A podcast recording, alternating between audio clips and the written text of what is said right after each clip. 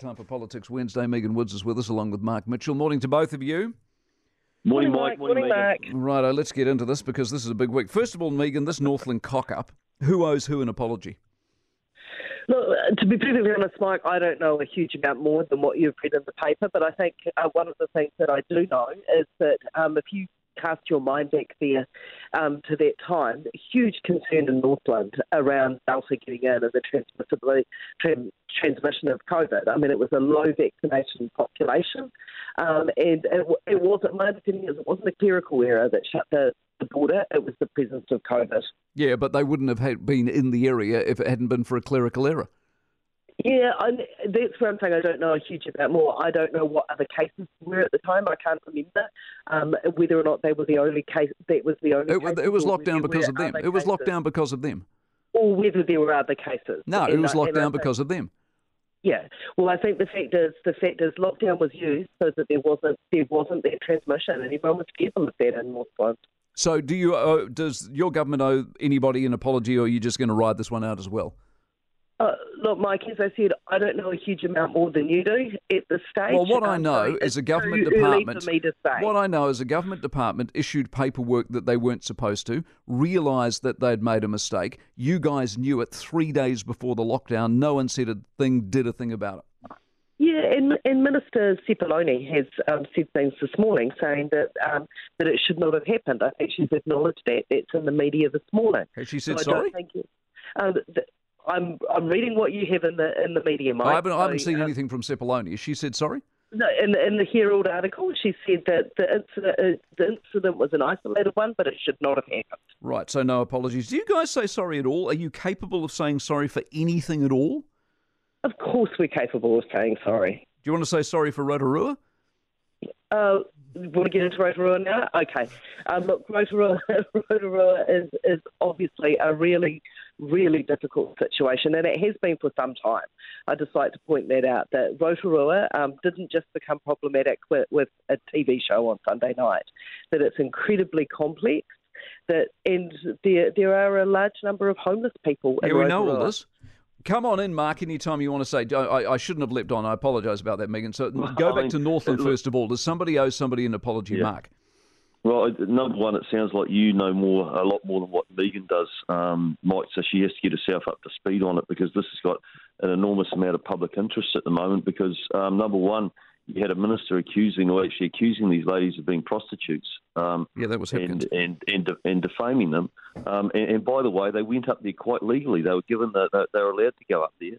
There was a twenty-three million dollar hit to the economy up there. The the, the mayor has um, is seeking an apology. I think I think you're absolutely right, Mike. Um, how, why is it so hard, Megan, to just say sorry? We got it wrong. Um, what is so difficult about that? And in terms of Rotorua that is heartbreaking. I mean, to be honest with you, I've been on the road for the last two days in Northland and Bay of Plenty, and Sarah said to me, "You've got to watch this." And I watched it this morning before I came on Mike's show, and um, it is heartbreaking to see what's happening in Rotorua. But Megan, I actually policed there for two years. Um, Fenton Street was the Golden Mile. It was a thriving tourist town, um, a, a, beautiful part of the country. And I was there six months ago, and on the show, I said to you, there is a massive issue in Rotorua with emergency housing homeless people on the streets, violence um, every night, and you completely, totally dismissed it.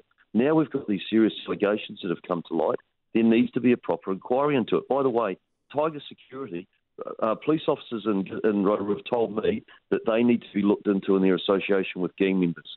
And uh, you sorry, talk about sorry, Mike. You talk, you talk I am going to introduce you talk about laundering money at some point. Yep. No, he's just he's finished up. So so go. So, in terms of the homelessness problem in Rotorua, this is something our government has been aware of. To say I dismissed it is just absolute nonsense. We have a homelessness problem in Rotorua. The fact of the matter is, the population of Rotorua has grown by 9,000 people since 2013. There's been 1,500 building consents issued. Only some of those houses have been constructed. There simply are not enough houses. There certainly aren't enough social houses. When we came into government, there were 44 fewer than when we left. And we have been on a massive building program for having state houses there. We've delivered 209. There's another 300 odd, odd under construction at the moment. None of that solves that the problem. Well, it does actually, Mike. I was there three weeks ago and I was looking at brand new built houses that people were being transferred directly out of motels into. Have you been week. to the motels? Yes, I have. What do you, when you look into those motels and see those people, what do you think? Well, I, I, it is not a situation I want to continue. It's not a situation that anyone wants to continue. But I know what the alternative was before, and that was people sleeping in shop doors. And I think if you cast your mind back before the fact that we did have emergency housing in Rotorua, all the conversation was about the crime and lawlessness that was being brought about by people Megan, sleeping in shop doors. Mark, go. Well, look, I, I, just think, Megan, you're living in a in a parallel um, reality if you think that. Uh, if you've visited Rotorua and you think that it hasn't gone back rapidly in terms of all the social and violence issues that they're having to deal with as a community, it's it's it's it's definitely got a lot worse over the last three years. Look, Mike, at the end of the day, um, National would restore tax deductibility for interest on rental properties and get rid of the extended bright line test. If you if you saw the, the father that had three sons there in, in the house, mm-hmm. he said that they had to move out of their four bedroom home because the landlord sold it. Um, they didn't want to be in the rental market anymore. Um, you know, they, they, and the, the, the, government's changes have basically contributed to rents rising additional. Exactly. See, uh, uh when you say the alternative, Megan, and you paint this picture of sleeping in doorways, what you do is you provide state houses for life. Uh, you don't evict people who are in state houses, and, and you don't involve the private sector the way you could. They're, they're all genuine, tangible alternatives, and you're hung up on ideology. No, that, that's simply not correct. Under our government, Mike, the money that we give to the community housing sector has increased three or four told. told. We are simply um, providing many more houses and many more. Yeah, you are, but the private the sector community. isn't because, as Mark no, points out, they no, don't want to be in the sector correct. anymore because you've made it too hard. You don't evict people. It's a statement of fact. It's famous. You don't evict people. They get a house for life. You'll never build the houses you need to solve the problem. We certainly don't evict people that need a home. But I also want to go back to a point that Mark made earlier about um, he's heard from the police. Now, the second that we heard these allegations back in April, the first thing that I had officials go back and do was talk to the police on the ground in Rotorua and say, are any of our clients' safety at risk? Is there anything we need to be doing to protect the safety of the people? There's very vulnerable people who are in our care, and we have been continually checking in with the police. We have brought all the services together in Rotorua. We're operating a hub, and the police are part of that, and we certainly are monitoring that. Megan. We also, three weeks Megan. ago, I'm going to finish, Mark. I'm going to finish, Mark. We also, three weeks ago, brought in a QC to review the complaints process that we had in place for uh, for the tenants in the motels, just to check in and make sure that there was nothing else that we should be doing. We take so really, you're, what you're suggesting, seriously. Megan, is just everything's hunky dory. Rotorua is fantastic. Right. You got QCs, wraparound services, right. and all's not, good. Not, not Are you serious? That's not, what I'm, that's not what I'm saying, Mike. What I'm saying so, is so we, Megan, have, a, we have to... a homelessness problem in Rotorua, and the way in which we will fix that is by getting more. You're not fixing it. You will never, Megan. This is the problem. You will never fix it. It's unfixable because you've got the ideology blocking you. Mike, can I just? There is just no ideology, Mike. The, um, there are, sorry, sorry, Mark. I'll just have. I'll just, just go, go quickly. I'll get you, Mark. Sorry. Um, okay, sorry, the number of people in emergency motels is going down. That is the way you fix it, Mike. The simple fact is, it's not ideology the way in which you fix this is you build more houses, permanent houses, for people to move into, and that is for the rest exactly of their lives and not get delivering. booted out. It makes no sense. Mark, you go. But Megan, I'd like you to initiate a proper inquiry into Tiger Security and whether or not they have links to um, gang members, because you've just passed this um, uh, proceeds to crime changes with a, around money laundering. Actually, gangs don't need to launder money; they're getting it direct from the government. When you look at the money that you go to the mongrel mob in Hawke's Bay, and um, and so I'd actually like you to look into that and come back and tell us and tell Mike's listeners that there is no link between the gangs and Tiger Security because those accusations have been made.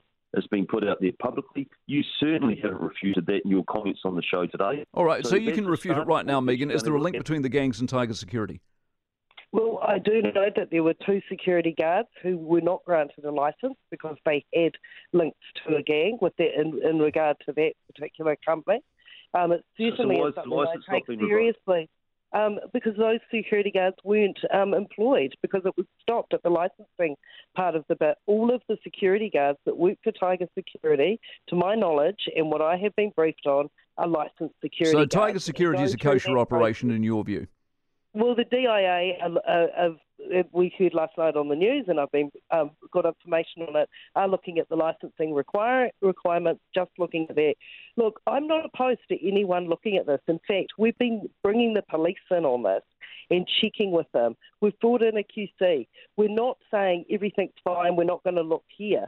We are probing this all the time, and the reason we have to is there are really vulnerable people who, uh, who we need to make sure are safe, right. and that is my utmost. Well, and, and there's people that say they've been intimidated um, and by gang members uh, that are that are on the government payroll. And, and by the way, Megan is completely consistent with you guys messing around on the fringes with your firearms prohibition order that had no um, serious, no new um, search powers, completely meaningless, and even your proceeds of crime changes you've made. 18 more gang associates a year might lose a motorbike cold comfort for the victims of ram raids, aggravated robberies, gun violence, and gang intimidation that's out of control in this country. Quick question, Mark, before you go: ankle bracelets on eleven-year-olds, yes or no? No, we wouldn't put um, ankle bracelets on eleven-year-olds. Appreciate your time, Mark Mitchell, Megan Woods. More next week, I'm sure.